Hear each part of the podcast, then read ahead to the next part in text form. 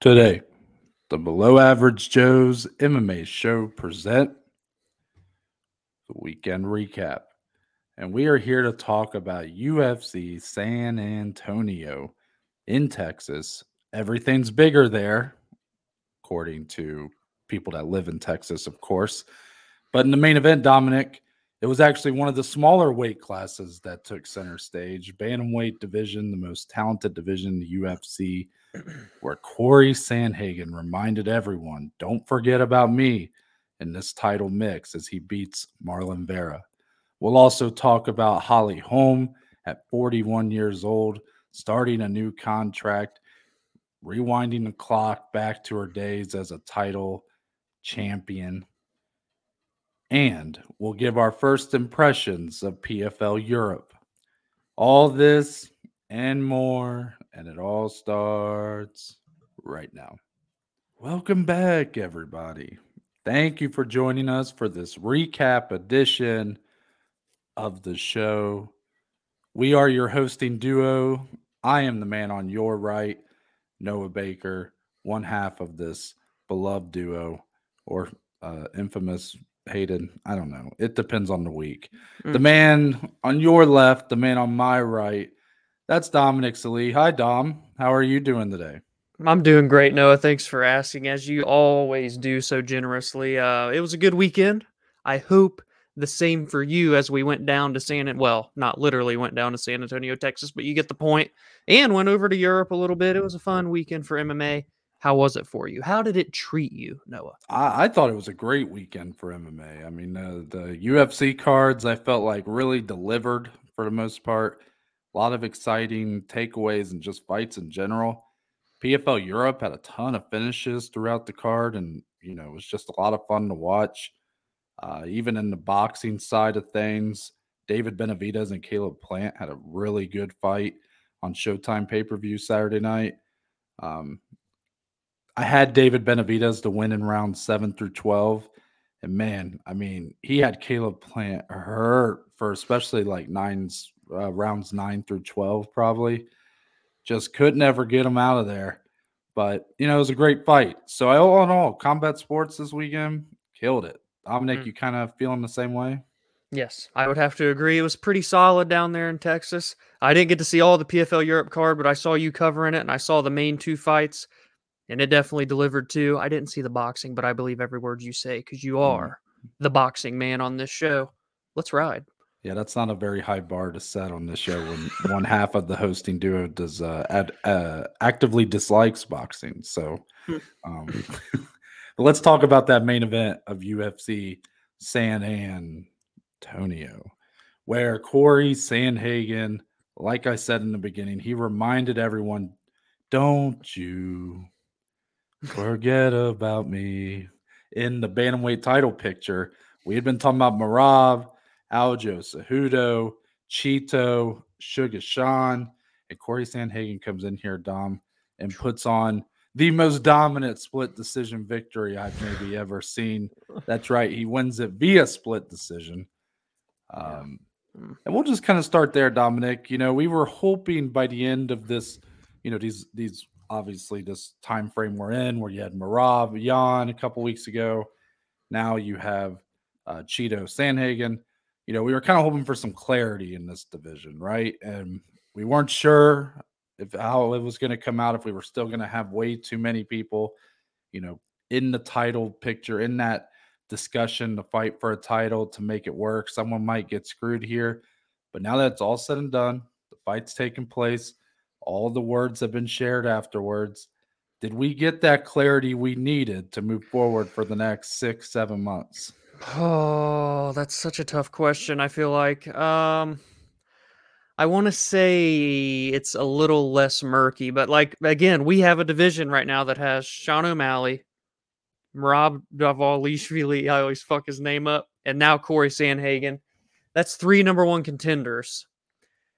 And it still feels like Merab of the three deserves the title shot most, but is least likely of the three to get a title shot. And Cory even called out Merab next. So maybe they just, maybe they did the clarity for themselves right there when he called out Merab, and then yeah. Sean gets the winner of uh, Henry and Aljo. So maybe, just maybe, there is a little bit of clarity. I'll say, at least for the fight, there was a little bit of clarity. It seemed that Cory, you know, I kept thinking this watching all five rounds, like, we have a man of this elite caliber, such a complete, well-rounded mixed martial artist, and he's not a champion. He was actually fifth ranked going into last night in his division. Uh-huh. If that doesn't tell you how good one thirty-five pounds is, I don't know what else there is to say. So I'll say we've got a little bit more clarity, Noah. Hmm. I'm surprised, because I think we are completely clear now. Like, I think everything makes sense. I mean, obviously the fights haven't been booked.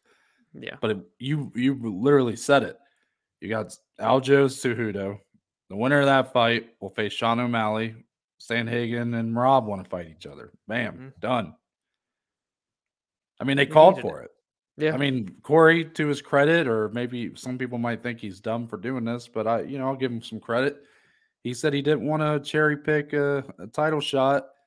Merab, he thought, was the most deserving, thought he was a beast, since Merab's obviously got a conflict of interest, if you want to call it that, in the title discussion, because his buddy Aljo is the champion. You know, Merab said he wanted to take on the next contender, so Cory said, let's go. And I will just say, I think that is a just, um, I mean, that, that fight's insane. It's insane. In terms of pace and just style differences, though, but both guys just, I mean, they're completely different fighters, but both mm-hmm. are consistent in their pace they put on and their ability yeah. to um, go the full twenty-five minutes without really slowing down at all.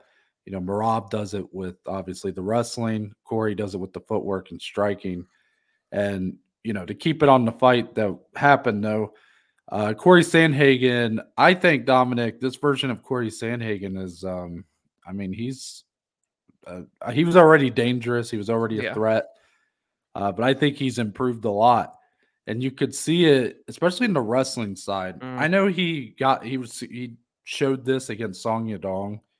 But for me anyway, sometimes it takes like two fights of seeing something like that to go, oh, okay, this is something he's really implementing.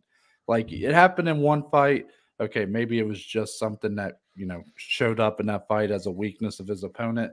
But now we've seen it twice in a row where Sandhagen has been, I mean, he's a great striker, but he's outright been a mixed martial artist in these last two fights. Like, he has actually really went for takedowns, secured him, done good uh, ground and pound off the top. And uh, because of that, Dominic, that's only going to help his striking. And I think it did here too.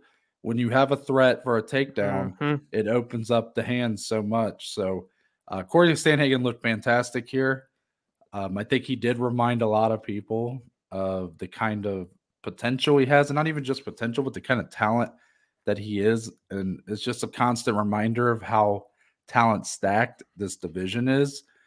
And yeah, him versus Merab is an amazing fight. I hope we get it sooner than later.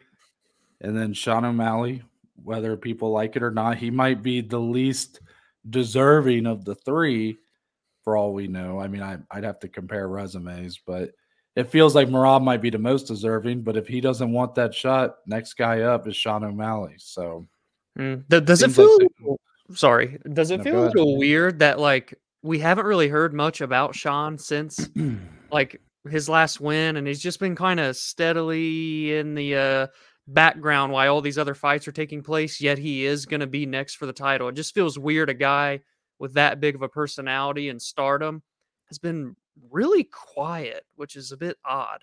Well, I think because if you compare it to before the Yan fight, when he would have these, you know, obviously time between fights, you know, he was, it seemed like, still chirping a little bit, mm. still making waves in some ways. I think it's a sign that he knows where he stands. He doesn't have to do all that to earn a title fight. I think he knows he's next. And mm. um, this fight was just more than enough reason to go, okay, this is the right fight uh, to make after Cejudo and Aljo go at it here in a couple months. So I think uh, that's why you're not really hearing much about him. It's kind of like with Colby Covington, apparently. Like, yeah, true. Laid low. Very true. Just popped up when it got basically confirmed. Yeah, I'm sure you'll see Sean pop up again, but it'll be when Dana says, you know, he'll probably say, I don't make fights the night of the fight, and then you'll go, but uh, Sean O'Malley's next after U F C two eighty-eight here in a couple months. So good point. Good point. Yeah, I'm just excited for the future of this division. It's so healthy. It's so just full of life with fresh faces. It's just a beautiful problem to have.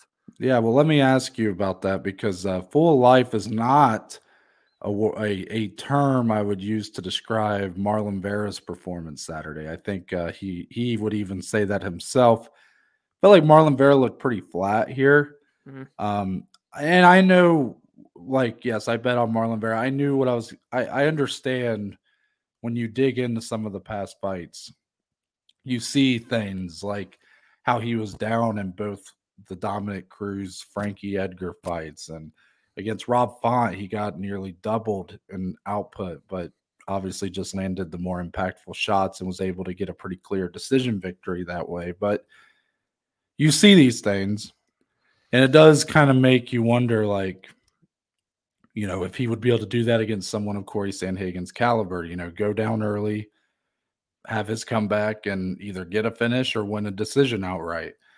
Well, here he just never got it going. You know, mm-hmm. he he started out down, and again, just like everybody was waiting around round three. Yep. Like, okay, here's where he's about to, you know, be Cheeto. Marlon is about to become Cheeto right here. Yeah. And it just never happened, Dom. It happened with about fifteen seconds left in the entire fight. And, you know, it's puzzling. Sometimes this happens, though. Like, guys yeah. just come in flat. You know, they feel like they have a great training camp. They're They feel ready, you know, the day of, and then it gets to like right when the fight's about to start, and you just don't have it.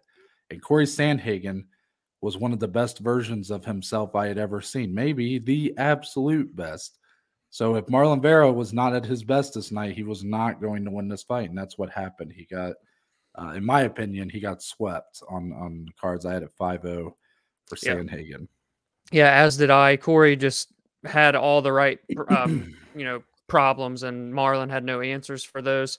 It it was weird because we are just, although we're used to seeing him down early, we are used to him seeing that second gear, pulling out that second gear, and then really just destroying his opponents from what it's been over this win streak, especially.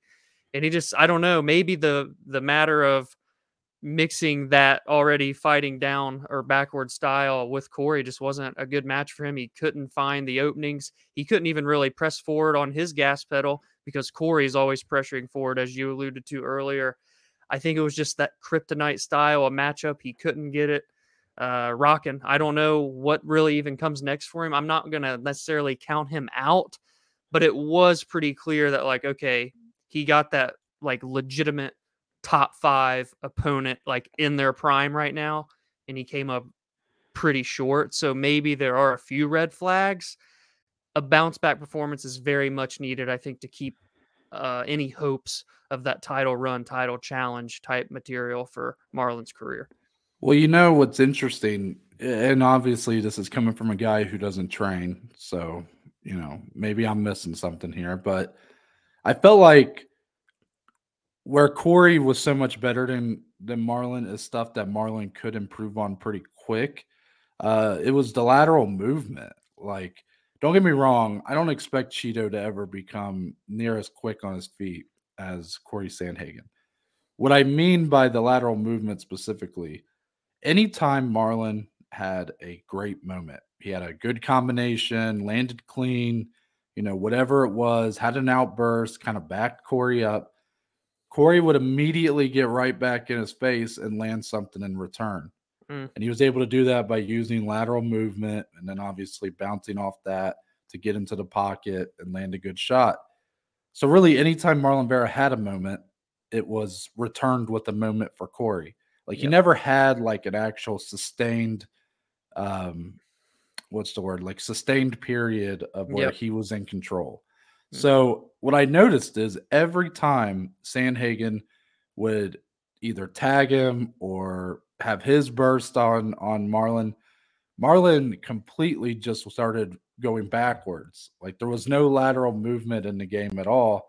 So when you're just backpedaling to get out of the pocket, you're not able to really return with counter shots in that, in that fashion. So that was the biggest thing for me was basically any time Cory was throwing at Marlon, Marlon was not prepared to counter back or as soon as he's done, you know, return fire. It just, it wasn't there. It was, he was playing defense so much of this fight, but offensively, I felt like he was flat. Defensively, mm-hmm. I thought he performed pretty well, you know, outside of, I guess, getting taken down in the first couple rounds. And even then, Cory didn't exactly, you know, the most, technically the most uh, uh, visibly damaging shot in those two rounds was uh, Cheeto landed like a, something that cut Cory. Yeah.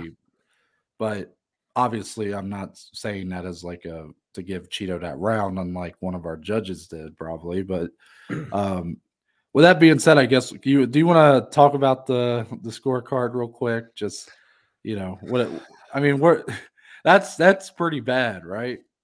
I think there's a problem in Texas. Mm.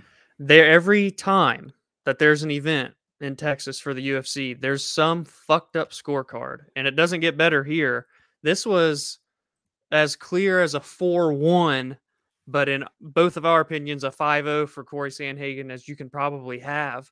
And we had a judge score rounds three, four, and five for Marlon Vera. When, when they, when Bruce said the judge's name, which means that it's going to be a split, I literally went from relaxing, just ready to hear Cory's post-fight, to sitting up and being like, what the fuck? And part of that's because like, oh, well, maybe no, it's about to get at least his bet to hit gifted to him. That's what I was thinking too, but uh, it's just terrible. Probably should take a year away from judging and just go back and practice. And really there were kind of weird scorecards throughout the night, nothing like exponentially bad, but this one, especially in a main event slot like this, in a fight of this importance, is terrible. I think I saw Aaron Bronstetter uh, tweet out something about this specific judge. It was his, he had judged like four other fights or something total ever, or it was, he's like a novice, a really new judge, yeah. And you put him in a main event of a top five matchup in the biggest division in the U F C right now. It's just bad, bad look, very bad look. There was a lot of weird things with the judging this night. And yeah. I'm not even talking about the scorecards, Dom, because I think I heard the word robbery thrown around for about five different fights on this card. Yeah. And which, again, it's like the boy who cried wolf. It, it completely just undermines the actual value of that word. Make no mistake, scoring that main event for Marlon Vera is an outright robbery. Now, the right guy still got his hand raised. So, I mean, yeah, you know, whatever. But, like, when I'm hearing this about Maycee Barber, Andrea Lee, or um, there was a couple other fights earlier. Giles Parsons. Yeah, like, I'm just, like, rolling my eyes at this. Like, don't get me wrong. You can score that fight, either of those, for the person who lost. But to act like it's a robbery. I right. mean, right. That was, especially, like, Maycee Barber, Andrea Lee. Maycee Barber had a more um, controversial decision, in my opinion, in this winning streak she's been on with Miranda Maverick. Yes. And like, this is yeah. the one that people are really clinging to is like this robbery. It just doesn't make any sense to me. But what's well, the parts that were weird about the judging, Dom, like Dan Mergliotta was judging fights. And I think it was his first time judging fights since like ninety-seven. I think yeah. the last, I think the last U F C fight he had judged was um, Kevin Randleman and Bas Rutten. Wow. Uh, back in ninety. I think that's what I read on Twitter. I could be wrong, but you know, guy that's not really known for uh, judging, obviously a referee, I like yeah. Big Dan, but it's just a weird thing. And then you have uh, that fucking ref, that incompetent ref from the night before who uh, yeah. was reffing fights for Fury F C, I believe. Mm-hmm. Uh, there was whispers that he was going to be reffing fights during U F C San Antonio that did not end up happening, but apparently he was judging fights. So um again, just love that we're, you know, keeping people like that around. Not that I would ever advocate for someone to lose their job, but when you almost cost someone their life, you know, maybe you should. I don't know. Yeah. Wow. Bad look. Yeah. Uh anything for Marlon Vera you'd like to see him do next? Like, is there any specific matchup that kind of sticks out to you? Mm, honestly, no. You know, it would be kind of cool, actually. I think maybe there winner of uh, Ricky Simon and Song Yadong, maybe fight mm. Marlon Vera, something like that. But he needs to just take a step back. I think when you get outclassed like this against a title contender, you probably shouldn't fight another title contender immediately following. So I mean, a Petr Yan fight seems kind of intriguing. Oh, yeah, it? That would make sense. Two guys also coming off a loses. lot of stakes, a lot of stakes in that one because yeah. both guys in need of some positive momentum.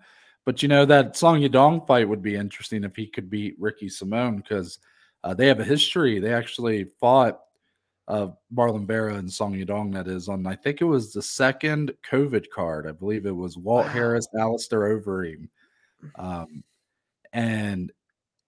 It was a pretty clear decision victory for Marlon Vera, but it got scored for Song Yadong. So there is some history there.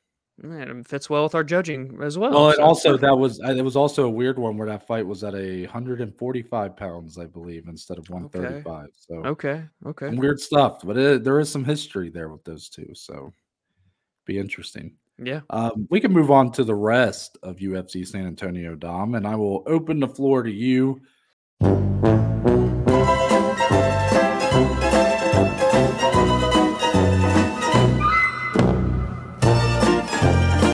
And I'm feeling just as good as I was last week. So main card, prelims, it don't matter.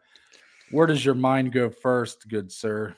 Oh, my mind is kind of everywhere with this card because, like, there's some sneaky good fights. There were some that were, like, lackluster. There were some takeaways, I feel like. So I feel like I should probably just start with Holly Holm, the forty-one-year-old former yeah. champion, victorious in the co-main event against Yana Santos, back in the win column. First time she had fought in quite some time.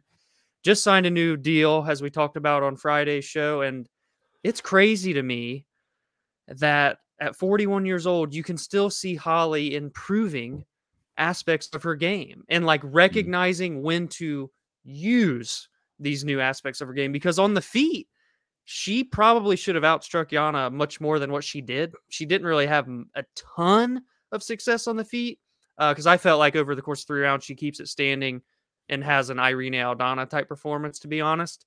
But no, instead, she chooses to grapple Yana Santos' huge uh, advantage in the rounds two and three. Arguably, you could score both a ten eight, but definitely probably the second one, I think, had more damage. I don't yeah, I think remember. One, I think one judge gave her a ten eight yeah. for that round. Um, but she just looked really good, man. And, you know, you're not supposed to keep getting better and better at forty-one, but she is, so... I don't know if she's going to be a champion again or whatnot, but this women's bantamweight division doesn't really paint a good picture either because you never really know what's coming next. So don't be surprised, people, if Holly finds herself in a title opportunity in her next fight. But I just think it has to be said just how impressive it is for her to keep winning at a high level and getting better at this point in her career when she's already done all these accomplishments in boxing, become a champion, had one of the biggest upsets in U F C history. It's impressive stuff, and she wants to be active, too, because she's mm. had kind of stints of inactivity. You got to think with this new deal, maybe she uh, sticks to that injury-free, of course. It has to happen, so I'm just excited for it, honestly.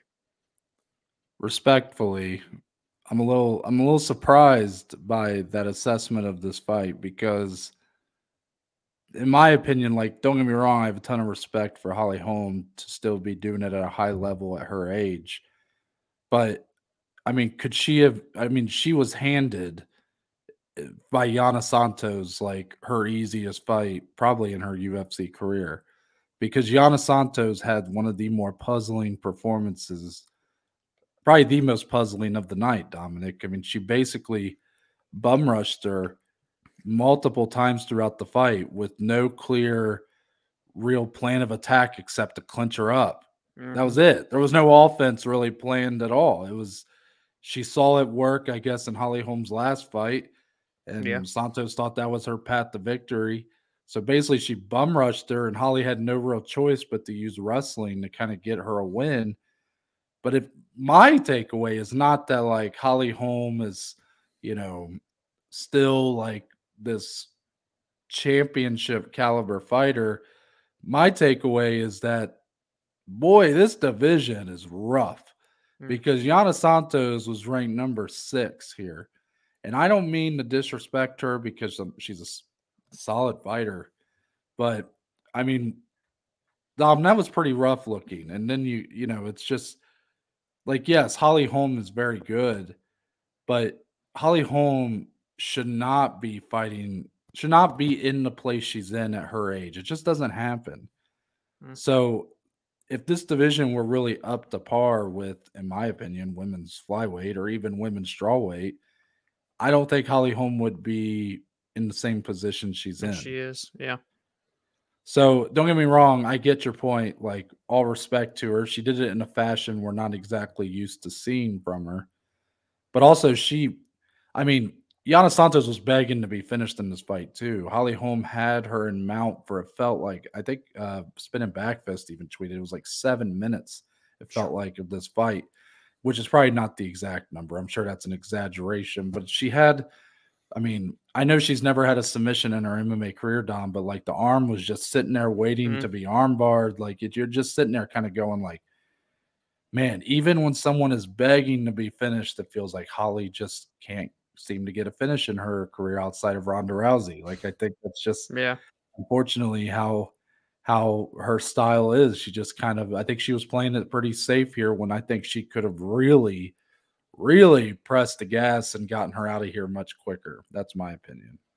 Yeah. What do you think could come next for her in a division like this right now? Or does it matter? Like, why, we haven't heard anything about who's getting a title opportunity. So I guess that's a problem.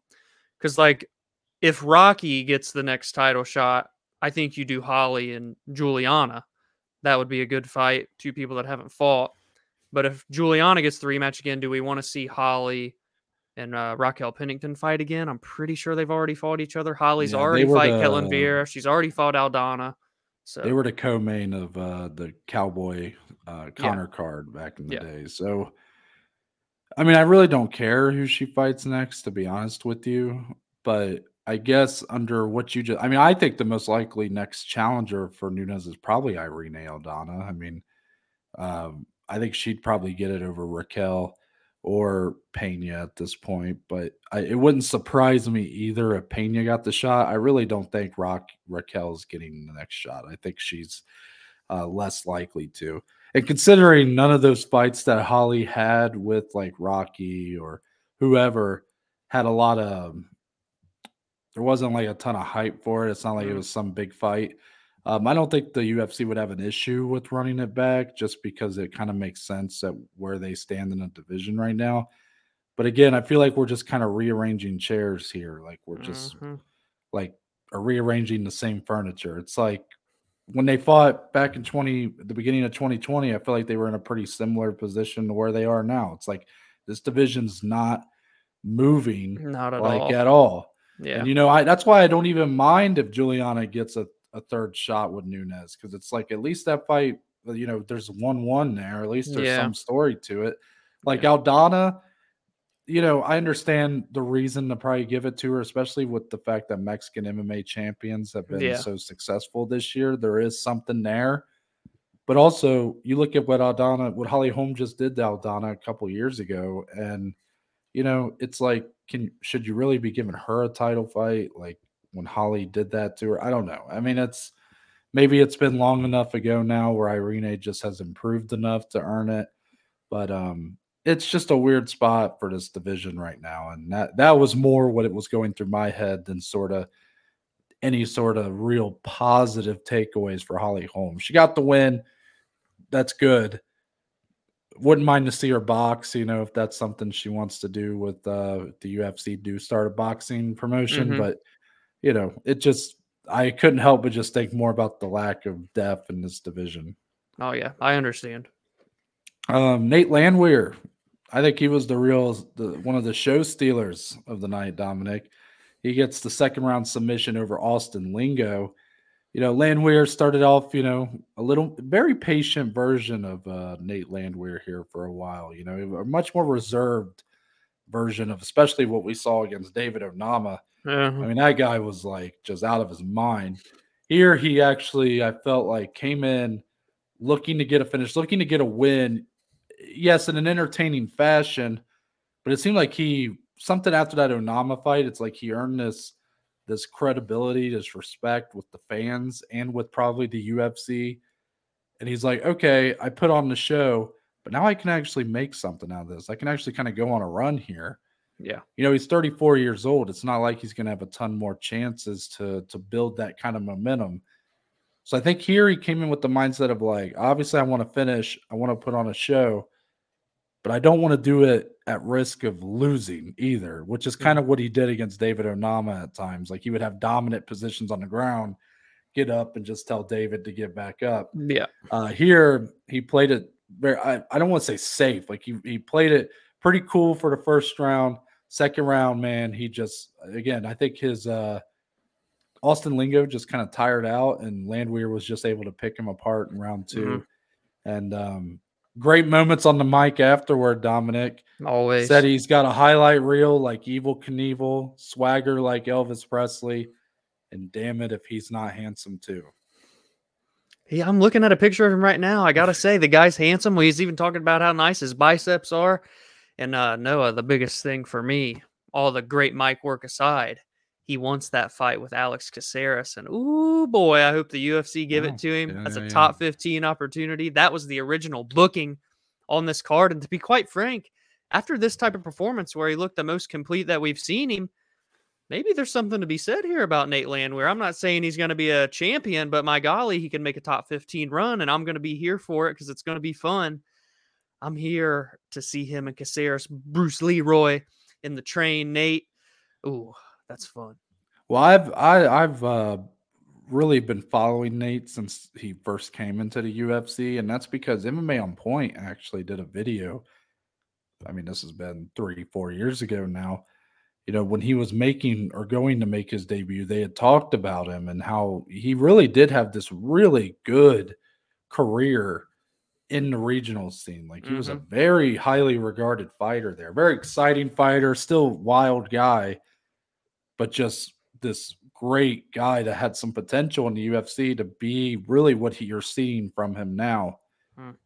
Well, obviously it started out a little slow. Two yep. of his first three fights, he gets knocked out in pretty quick fashion by flying knees, as Dominic pointed out on Friday. And I just like that since then, man, he's just really been able to go on a streak of wins, build some momentum. And now we're really seeing him come into who he was really going supposed to be. Again, like you said, I don't know how far he can take it, but I'm I'm here. I'm on the train until the wheels fall off, baby. Exactly. So, um, I'm just excited to see what's next for him. I would love if the U F C is really planning to go to Nashville. It would make a lot of sense to mm. put him on that card, even though it's a quick turnaround. Um, he's, I mean, he's from Clarksville, Tennessee. It would make a ton of sense. Um, but who knows? That's a pretty quick turnaround. Dominic, what's the uh, next fight you'd like to talk about? I mean, I guess we kind of have to talk about Maycee and Andrea Lee. Mm. We already did a little bit. And it's basically, I mean, this was eleven versus thirteen. This was Maycee's chance to really make that statement, because we had said on, well, I guess I kind of went out a little bit further than you, but that I really thought she was back, and that the hype that she once has as, you know, nineteen-year-old Maycee coming into the U F C, she had finally lived up to it, and she was starting to deliver on that with three straight wins, getting better with each performance. Now, it's not that she necessarily looked bad against Andrea Lee, but takedown defense, pretty glaring. Uh, must say that. Now, we saw it in the Miranda Maverick fight that it was a, uh, there was a hole there, uh, but last night, I think even more glaring, because you don't expect Andrea Lee to use grappling as much as someone like Miranda Maverick. And she did. I think she went five of five, maybe even six for six on takedowns throughout mm-hmm. this fight. Maycee honestly couldn't even really get up uh, as often. She was being aggressive, trying to land strikes from the bottom, but that only goes so far, even with the judging criteria being what it is. But when this fight was on the feet, she was landing the way more damaging strikes. She was putting out way more volume, pushing the pace. And that's why you can easily give this fight to Maycee if you're a judge. Like, there's no robbery here. Either woman could have won this fight. Honestly, kind of regret not betting on it to end via split decision. It went through my head. I usually pussy out of it, and I did this weekend. But uh, that was free money looking back on it. But it is what it is. Maybe next time. I'm still where I... Yeah, I'll say it. I'm still where I am on Maycee that I was on Friday. But I was expecting after this fight to be even higher hmm. than I was on Friday. So that's interesting. You know, it's a good win. It was a close win. She did what she had to do. I just, she's not quite there with, you know, obviously like Erin Blanchfield and uh, Manon Fior, even someone that just lost in Casey O'Neill, I feel like is still ahead of Maycee right hmm. now. That's interesting because how old is Maycee Barber? She's twenty-three. twenty-four. twenty-four. I mean, she's still so young. Mm-hmm. And to be honest, Dominic, maybe I just think very highly of Andrea Lee, but I was very impressed by both of them in this mm-hmm. fight. Like, both had their moments. And, yes, obviously, what you pointed out about the weakness with the takedown defense is definitely there. Andrea Lee has shown that a little bit. You know, remember what she did to Antonina Shevchenko? Mm-hmm. Um, but, yeah, obviously, if you're someone who really is going to compete at the toppest of top levels, especially against someone like Erin Blanchfield, mm, yep. you want to show them that you can't be put on your back. Um, and she didn't quite do that here. But I will say, I thought she was pretty creative in some of her defense and even her offense from the bottom here. Now, I'm not saying that she should get into a pattern of using it because you don't mm. want to be on your back. But remember that funky position in the first round where she was able to, like, tie up yeah, Andrea Lee's arm. right arm in between her uh, Maycee's legs and then was yeah. able to just get clean shots on her that way? I mean, just very creative kind of use of her guard there. So, um I, I've just, again, I'm, I'm a little confused that people are, I, I saw it as soon as the scorecards got read off. I was like, oh, okay. Maycee Barber split decision win. I didn't really know who won the fight, but I was like, you yeah. know, it was a pretty, I felt like every round was very close with momentum mm-hmm. swings. And because of that, I was like, man, you could score this fight a million different ways. Yep. Then I see everybody talking about this thirty twenty-seven scorecard and how it's this robbery and that, like, the first round was a clear Andrea Lee round, and I just couldn't disagree more. Like, I think what people get in their head, Dominic, this is what I think, and maybe I'm just overanalyzing people here. I think people who thought that that thirty twenty-seven was, like, terrible scorecard, I feel like they look at thirty twenty-seven as not being a close fight. But, Dominic, right. I think we know a thirty twenty-seven can be a very close fight. A twenty-nine twenty-eight can be pretty – there's a there's twenty-nine twenty-eights that feel yep. more definitive than a thirty twenty-seven sometimes. That's just the way it goes. Like, sometimes rounds are just super close. You can score it either way. And sometimes a judge is going to be like, well, I kind of leaned to one person all three rounds. And, hey, here's another thing, guys. Sometimes the person who has – who felt like they won the fight based off the moments they had, based off of, you know, the most definitive damage done in the fight doesn't win because of the round system that we have in place that, mm-hmm. you know, you look at like Volkanovski versus Makhachev. You know, Volkanovski clearly had the best round of the fight in round five, and everybody kind of was wondering if he might win because of that. Well, no, because Islam had kind of built up a lead, even though it was very close rounds. You know, that's the way it goes. So, Um, I just feel like, again, boy who cried wolf on anybody who's yelling about that thirty twenty-seven scorecard. What did you think? Yeah, I mean, I thought round one was the most clear because that was the round that Maycee didn't do as much damage as the others. So that's why I felt confident that I was, out of all three rounds, I was like, okay, Lee won the first one. I can understand either or winning rounds two and three. So, yeah, I mean, the thirty twenty-seven, it is what it is. Anybody can score it for uh, Maycee. I didn't agree with that scorecard, but, again, it didn't necessarily impact who won because either girl could have won and it was a split. So, yeah, that's really all I have to say about it. It just goes to point out more of the judging problems uh, going on in M M A in general and just specifically in Texas. Maybe not problems, but well, that's what I'm saying. Clear like, confusion the, on like, like judging I, fights. I mean, I, I agree on the main event like that, but like I don't see what the issue is with that scorecard. Right. Yeah. I mean, damage goes first, and there really wasn't damage in the first round, so it should go to control time, which would be Andrea Lee, but a judge still scored that first round for Maycee. So there's clearly just an issue with people and judges understanding criteria, and we see it every week, I feel like, in U F C or in M M A now. I think it's just an issue, but there's no real way to fix it, no matter how much knowledge and whatnot that there is. Um, but again, nobody gets gets robbed in this fight. What's next for you? Um, you caught me off guard. Main card, honestly, nothing. Prelims. Oh yeah, C J Vergara. If you yeah, if you didn't see last night's fight, um, and you want to, or last night's fights, and you want to watch any of them, go watch C J Vergara and Daniel Lacerda.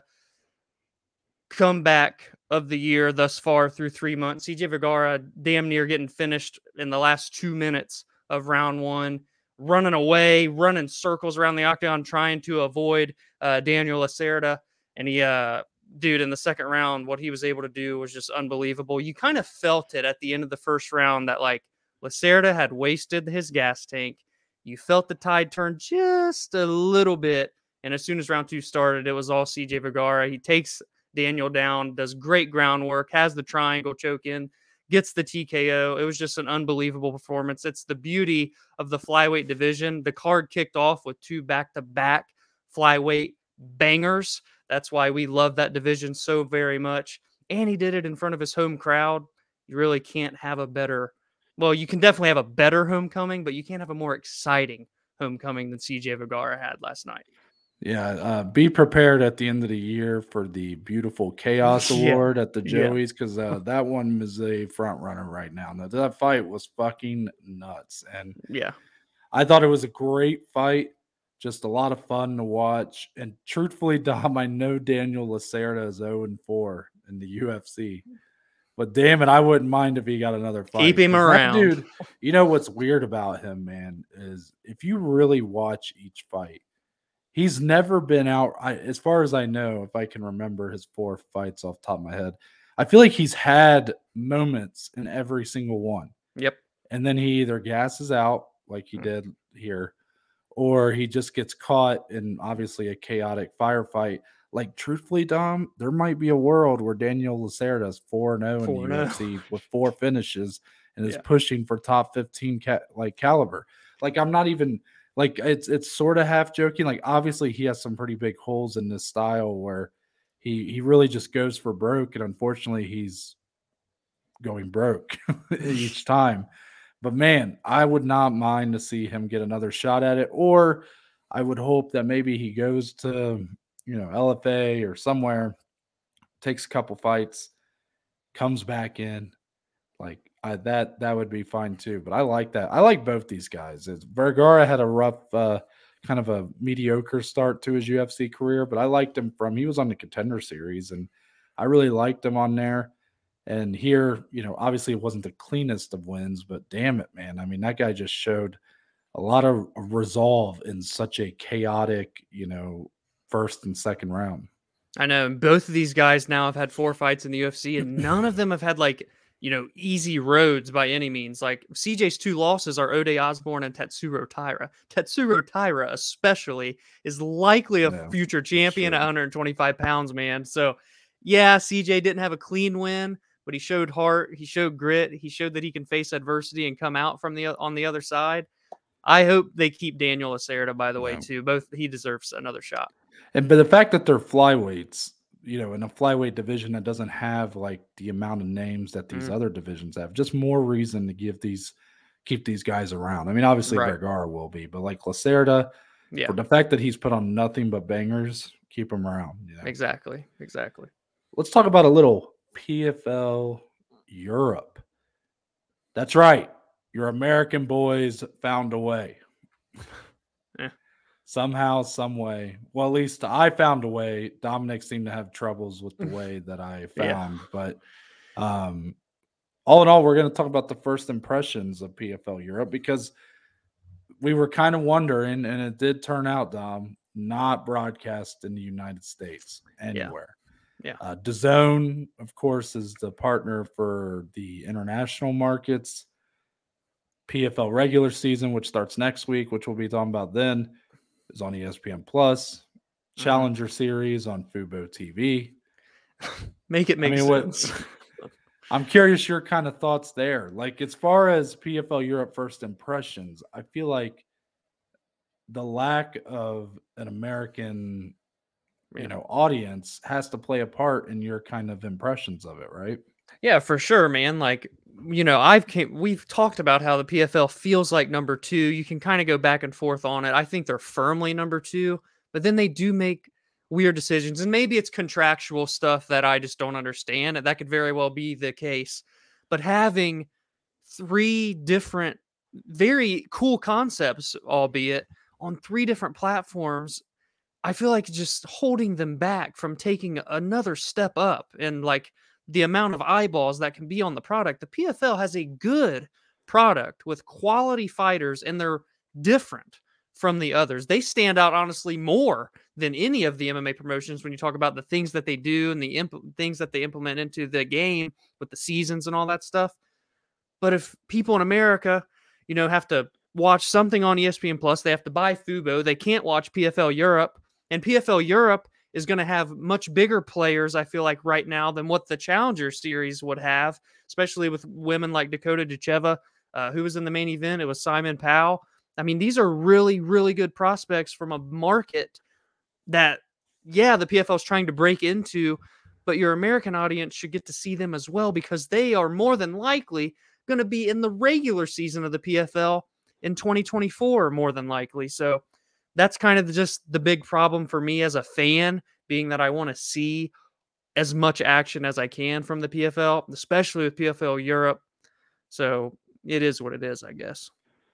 Yeah, I mean, obviously it sucks because we are Americans, so we don't get to watch it. But um, yeah, I guess that's one way to look at it. Like these guys like Simeon Powell and Dakota Ditcheva will eventually make their way to the P F L, like the actual P F L regular season, but maybe they won't. Maybe they're really going to try to build this P F L Europe as like a separate entity, and um, maybe there won't be any crossover, but I don't know. It's, I will just say for my takeaways, like I watched the whole card. I loved it. I mean, it, it was a lot. In terms of presentation, there wasn't anything all that different mm-hmm. about it. Um, I will say you had Dan Hardy on commentary along with Stefan Struve, actually. Oh, wow. And Sean O'Connell. Um, I thought they did a good job. Dan Hardy especially is great. Oh, yeah. Sean O'Connell, always great for the P F L. Stefan Struve, was, what's weird about him is I felt like for – for a couple fights, I would kind of go, man, I feel like I haven't heard Stefan Struve talk very much. Like, I felt like for his first outing, he was like kind of the third wheel of this uh, trio yeah. here. Um, I have noticed he's been doing more work with B T Sport recently.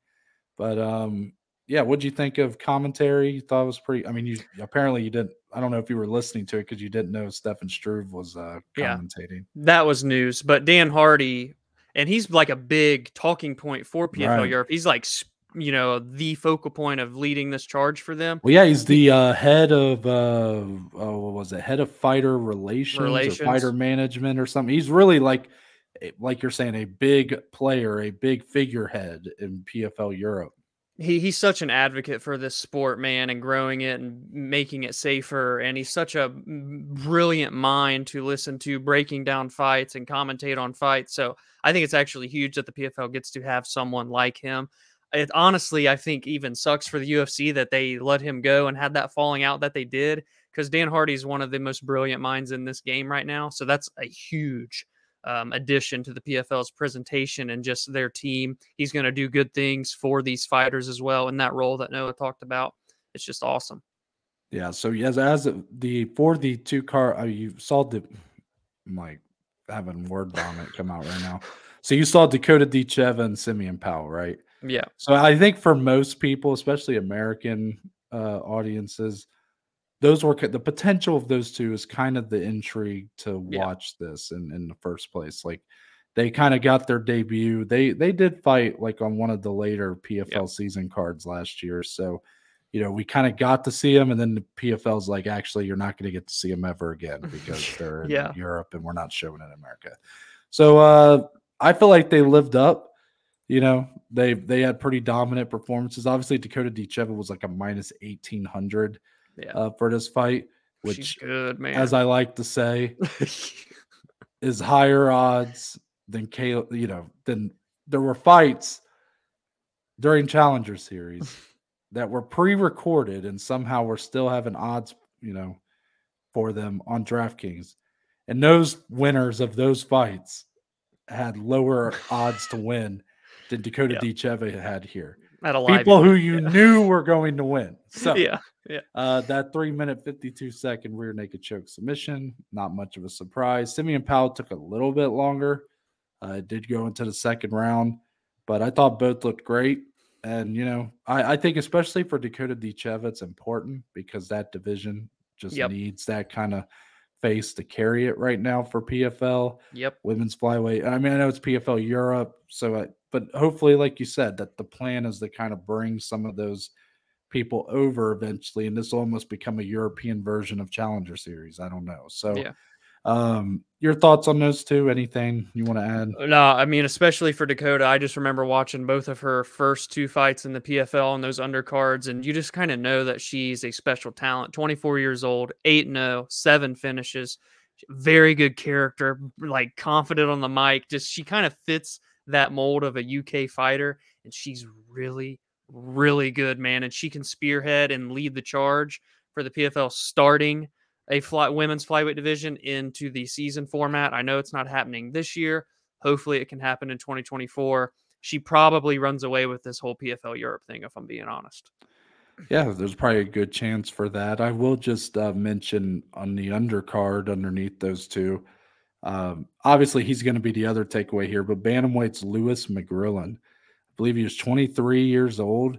Uh, this kid looks like something fierce, man. I, I like this kid a lot. And um, there was a lot of people that really stood out on this card. I mean, there was a ton of finishes on here. I mean, I feel for you, Dominic, that you didn't get to watch all this because, I mean, there were really some just solid finishes throughout. And, um, yeah, I liked what I saw for P F L Europe's first card. I think they really nailed it here. And it, obviously, presentation-wise, you kind of knew what to expect. Mm-hmm. So really what it comes down to is how did the fights to del deliver? And I thought they did fully. So yep. Great job for them. Perfect. Now let's move on to the below average bet slip, Dominic. How did we do this week? I went one and two. I had a parlay obviously fall out. Um, well, wait, no, not a parlay fallout. I had Man Manuel Torres fall out because the fight got canceled. Then I added a parlay with Manel Kape. Um, and then a couple other fights to go inside the distance. That one didn't hit anyway, and Manel Kape got off the card, so that was just great. But I did hit the ladies' night parlay, Holly Holm and Maycee Barber. Had to squeeze the ass cheeks for the split decision, but I'll take it however I can get it. I went minus one oh five. I didn't like that I had to resort to having three parlays after the Manuel Torres fight fell out, but it is what it is. I'm glad there's no U F C to bet on because I'm on a cold streak. Now I will... At least I plan to be doing plays for Bellator this weekend and P F L, uh, the first event of the season. Hopefully I can do good there, but I want to come back with a vengeance for U F C two eighty-seven, April eighth. Yeah. Did, uh, do you have the combi our combined score? Like our combined? Uh, um, it would be plus one point one six units. Okay. You know what? I mean, I, well, I mean, I'm sorry that obviously you didn't have the best of weeks, but obviously when a fight falls out and it, you know, you already had like a low amount of plays to yeah. begin with. I mean, yeah, I get it. It's not a fun situation to be in. I lost a play as well uh, for the Manel Kape Alex Perez fight, which I've planned to talk about right now. But before I do, what was weird, Dom, was I went three and zero on parlays. Like parlays, I saw, nailed, man. But I only went one and three on my singles. So um, obviously, some work to do there, but. You know, it's this is why again I'm I'm really liking any parlay I do. It's got to be plus money, and this is why, because when you find yourself four to three, you have four winning bets, three losing bets on the night, but I still go positive over two units. You know, for myself, that that's big. Like if you're able to hit just a couple big, you know, not big, but a couple decent plus money parlays mm. or plus money bets. Every bet I hit was plus money on. I was about to say that. Yep. So even do right of. Yeah. So that's why, like, that's why it's just like, I don't know. It, it really helps because if, especially because I'm doing a lot of plays. Yeah.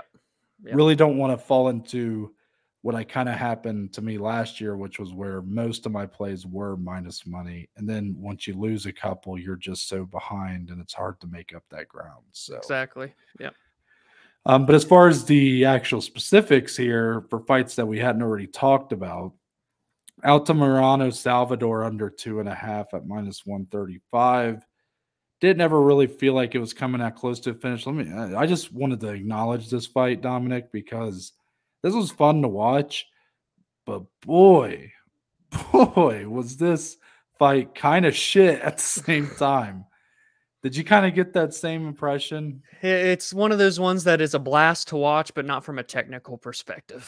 Yeah, like, boy, man. I mean, whew. Like, and I like Altamirano, you know. I think that he, this might not have been his, like, the best um, showcase of his right. talent. Like, I think he might be better than this. Yeah. But Salvador, Dude. oof. I mean, that was wild stuff. Um I was able, by the way, the only bet that really got added from when we talked Friday, if anybody didn't go to our Twitter and look, I did have a P F L Europe parlay, so that's why I went three and oh on parlays. Um, but let's, Manel Kape, Alex Perez, Dom. So uh, in the time between when this fight got announced that it was taken out, and we even talked about this on Friday. I mean, everybody's kind of been talking about Alex Perez, the streak he's been on, the fight's not making it. So I think anybody who was discussing this fight going in, probably had to acknowledge that, like, well, hopefully it makes it. But we did acknowledge that, so we kind of deserve some points there, right? But yeah, it, it even with that, I even put the little clip on my Twitter. I still was so excited for it. I said, inject it into my veins, and then didn't happen. Uh, yeah. Just a few hours before the fight was supposed to take place, it was off the card. Medical issue with Alex Perez. Manel Kape goes on Twitter, puts out this whole big statement that really, I mean, just was like, oof. I mean, he was really digging. He was roasting his D N A, dog. Yeah, Alex Perez. He was, his whole entire family tree was feeling yeah. that one, man. And then Alex Perez actually came out and said yeah. that it was apparently a, um, what was it? Seizure. Uh, yeah, a seizure that causes it. He said it was not related to the weight cut. Mm-hmm. Man. Is it okay? I, I really don't want to go out of out of bounds here. Not that I don't believe what happened. I mean, sure, that's really what happened, that it was a seizure and everything. But I'm not sure if I fully believe it had nothing to do with the weight cut. Mm. Is that fair? I think that's fair to at least have that thought, because he's had problems with the weight cut, but, you know, in the past. Yeah. It's just, I, I don't know all the, like, scientific shit. I'm sure a seizure can be caused by all the draining of the kidneys and the dehydration yeah. and all that stuff. That's scary shit, man. It's like really, and it's just such bad luck too for Alex Perez. Even if it is weight cut yeah. related, like, this guy can't catch a break. What's that now? Nine? Nine canceled nine fights? fights? Nine fights since twenty twenty-one. He's fought one time since he challenged for the title. That's it. That's crazy. Hasn't he, or has he fought? Yeah, yeah, I guess that is right, isn't it? Yeah. yeah. And he's made it to fight day like twice and then had a fight fall out. Even Manel Kape, this is the second time it's happened to him on weigh-in day or fight day where his opponent has had to pull out of a fight. So, like, obviously there was nothing physically bad that happened to Manel, but you have to feel for him too. This is a guy that right. went through a camp, trained, cut the weight, was ready. They had a little fiery face-off, by the way. Don't know what yeah. that was all about at weigh-ins. And then he gets an opportunity pulled out from under the rug by him as well. So it's just, ugh, it's so that, scary did you, though. Did you hear wait, what Kape's uh, quote was with the face-off? Like what no, he said? No, I did not understand why they Oh, did so he, he was accusing Alex Perez of sending in spies into his camp. Oh, okay. He said, like, I think the words he were using on stage was like, I know about your spies, like, and stuff. And I, I like, that's why he was so angry, I guess. Uh, so all righty. Wow. Yeah, so that that's what it has to do with, which is so bizarre. Like, can we, can we just think about how what a weird, like, sending spies into gym? But Dominic, this is brought up. Like, I swear, at least once every couple of years, there's a fight that has this as part of the drama for it. Like, I remember Rashad Evans and John Jones back in the day. That was, uh, I think Rashad had accused John of uh, sending in spies to his camp or something like that. So, I mean, if you really think about it, it is like. Very possible to do outside, like yeah. in, in N F L, it's hard to have someone go sneak into a stadium and watch the team practice. But in M M A, if you just know a guy, you're like, hey, this is where they train. Go to the gym, get a workout for the day, preview what that gym is. Like, you're a new member. Oh, yeah. By the way, there's Manel Kape over there training for his fight against me. Like, it is possible, I guess. Yeah. Um, so as far as that, like, and when I say that about the the seizure being caused by the wake up, like, obviously I don't know. you're right. I'm not a doctor. I don't. So I'm not like going out on, I'm not going out and telling everybody like, don't believe what Alex Perez says. This was definitely caused by the weight cut. I'm just saying personally, I think this pattern, right. And I know not all those fights are on him, mm-hmm. but there's a pattern here. So the fact that once again, something very seriously medically pops up after you just had a, another weight cut, I have a hard time believing that they're not at all connected. Yeah. I know that's what he's going to say because obviously he probably does not, I, he probably feels pretty scared that he's going to, you know, potentially be cut or something yeah. from this. And, yeah. you know, I would hope that that wouldn't happen, but I would also hope that here's the problem, Dom, is as much as I want to feel for Alex Perez, you know who I feel more for? These times that he's fallen out, that it's actually on him. I feel for the people he's fighting who aren't yeah. getting the paydays. That's who I right. feel for. Yeah. And this is a whole culture issue in the sport with the whole massive cutting, you know, massive yeah. weight cuts and stuff. And I don't know how to get rid of it. I don't know what the answer is, but it's pretty clear that he should not be fighting at one hundred twenty-five pounds. I think. Yeah. yeah. I think there's enough evidence to prove that this guy just can't consistently make one twenty-five. And, when and he, if he does, it hinders him. And it is at a complete risk of his personal health. Yeah, and you don't want that. It seems like there's two choices here. You move up or you move out. Yeah. Let's hope but for the best. With that being said, yeah, that bet fell out. I think I had it to not go to round three. I think so, um, yeah. But everything else, I mean, Pineda Lutz under two and a half. Daniel Pineda looked great. Yeah. Um, yeah. Good for him. It's been a couple oh, of yeah. years. I'm actually glad you brought that up. Um, I am going to take a hiatus from betting against people returning from like over a year long layoff. Cause now that's back to back weeks where I've gotten my ass busted for betting on someone. It was, uh, first it was Juliana Miller last week to beat, uh, Veronica Hardy. Cause she had been out for three years and I just thought Juliana was better. That blew up in my face. Veronica got exponentially better. And even yesterday, Pineda looked pretty complete. Wasn't as wild as usual, but still found a way to get a finish. I'm going to step back from them uh, hiatus fighters for now. I'm glad to, I'm glad to see that you're, uh, you know, you're still working, Dom, even when yeah. you're like, you don't get discouraged. You're, you're making changes. You're trying to, to fix if something's broken mm-hmm. here. I've been in your spot. Yeah. It's not I've fun. I've been the guy down. yeah. I never did find an answer, Dom, except to take three months off, yeah, eat some chicken wings, and now all of a sudden I'm winning every week. It's it's uh could be the difference. sometimes uh sometimes sometimes good things happen to bad people, and that's what happened to me. So um, I see what you did there. So let's move on to our final segment of the show. The only segment we could end on. Yeah. The pressure is on Dom because it is time for his closing statement. Yeah. So after days and days and days of rain and rain and rain, inches and inches of it. Noah, what'd you say? You were going to get five inches, I think, something uh, like was, that. That was the rumor. That was the whispers by the cleaning lady. That's, that's by the way, anytime I have anything weather related to bringing up, that's because the lady, there's an older lady who comes around and collects our trash at work. Okay. She's the one that tells me. So okay, I'm not getting it your... from the actual weather. She said we were supposed to get five inches of rain. That's why I... And what she says goes. Yeah, well, I just assume. I'm like, well, she probably watches the news. I don't. So, I mean, I'm going to assume she's right. Yeah, and don't get it wrong. Five inches is a lot. Um. So tonight, the weather is really, really nice. Mm. It's starting to clear. The, the uh, spring is in the air. And I believe Big Dave is pulling out the grill. Okay. Oh, one of the first times for the spring. Okay. It's getting what, serious. What? And now we've talked about, you know, the meat, the medium well and stuff with the steaks. So it's nothing like that necessarily, but what is Noah? You're, you're pulling out the grill or Big Todd's pulling out the grill, whoever, for the first time of the spring. What's the ideal lineup? What's on that grill? What's on your plate? That first cookout of the year. What is it? Well, it's actually Big Rob. Uh, that was my my stepdad. Okay, he's the grill master. He's the grill master. No disrespect to Big Todd. Big Todd also can do some things on the grill, mm-hmm. but I've never met anybody who does it better than Big Rob. Okay, so okay. the lineup is it can be vast, it can be small, But the the real consistents are the burgers and dogs. And Gotta usually be. we do cheese brats, and I think that those Ooh. are the best way to go. And beer brats, but I prefer yeah. cheese brats.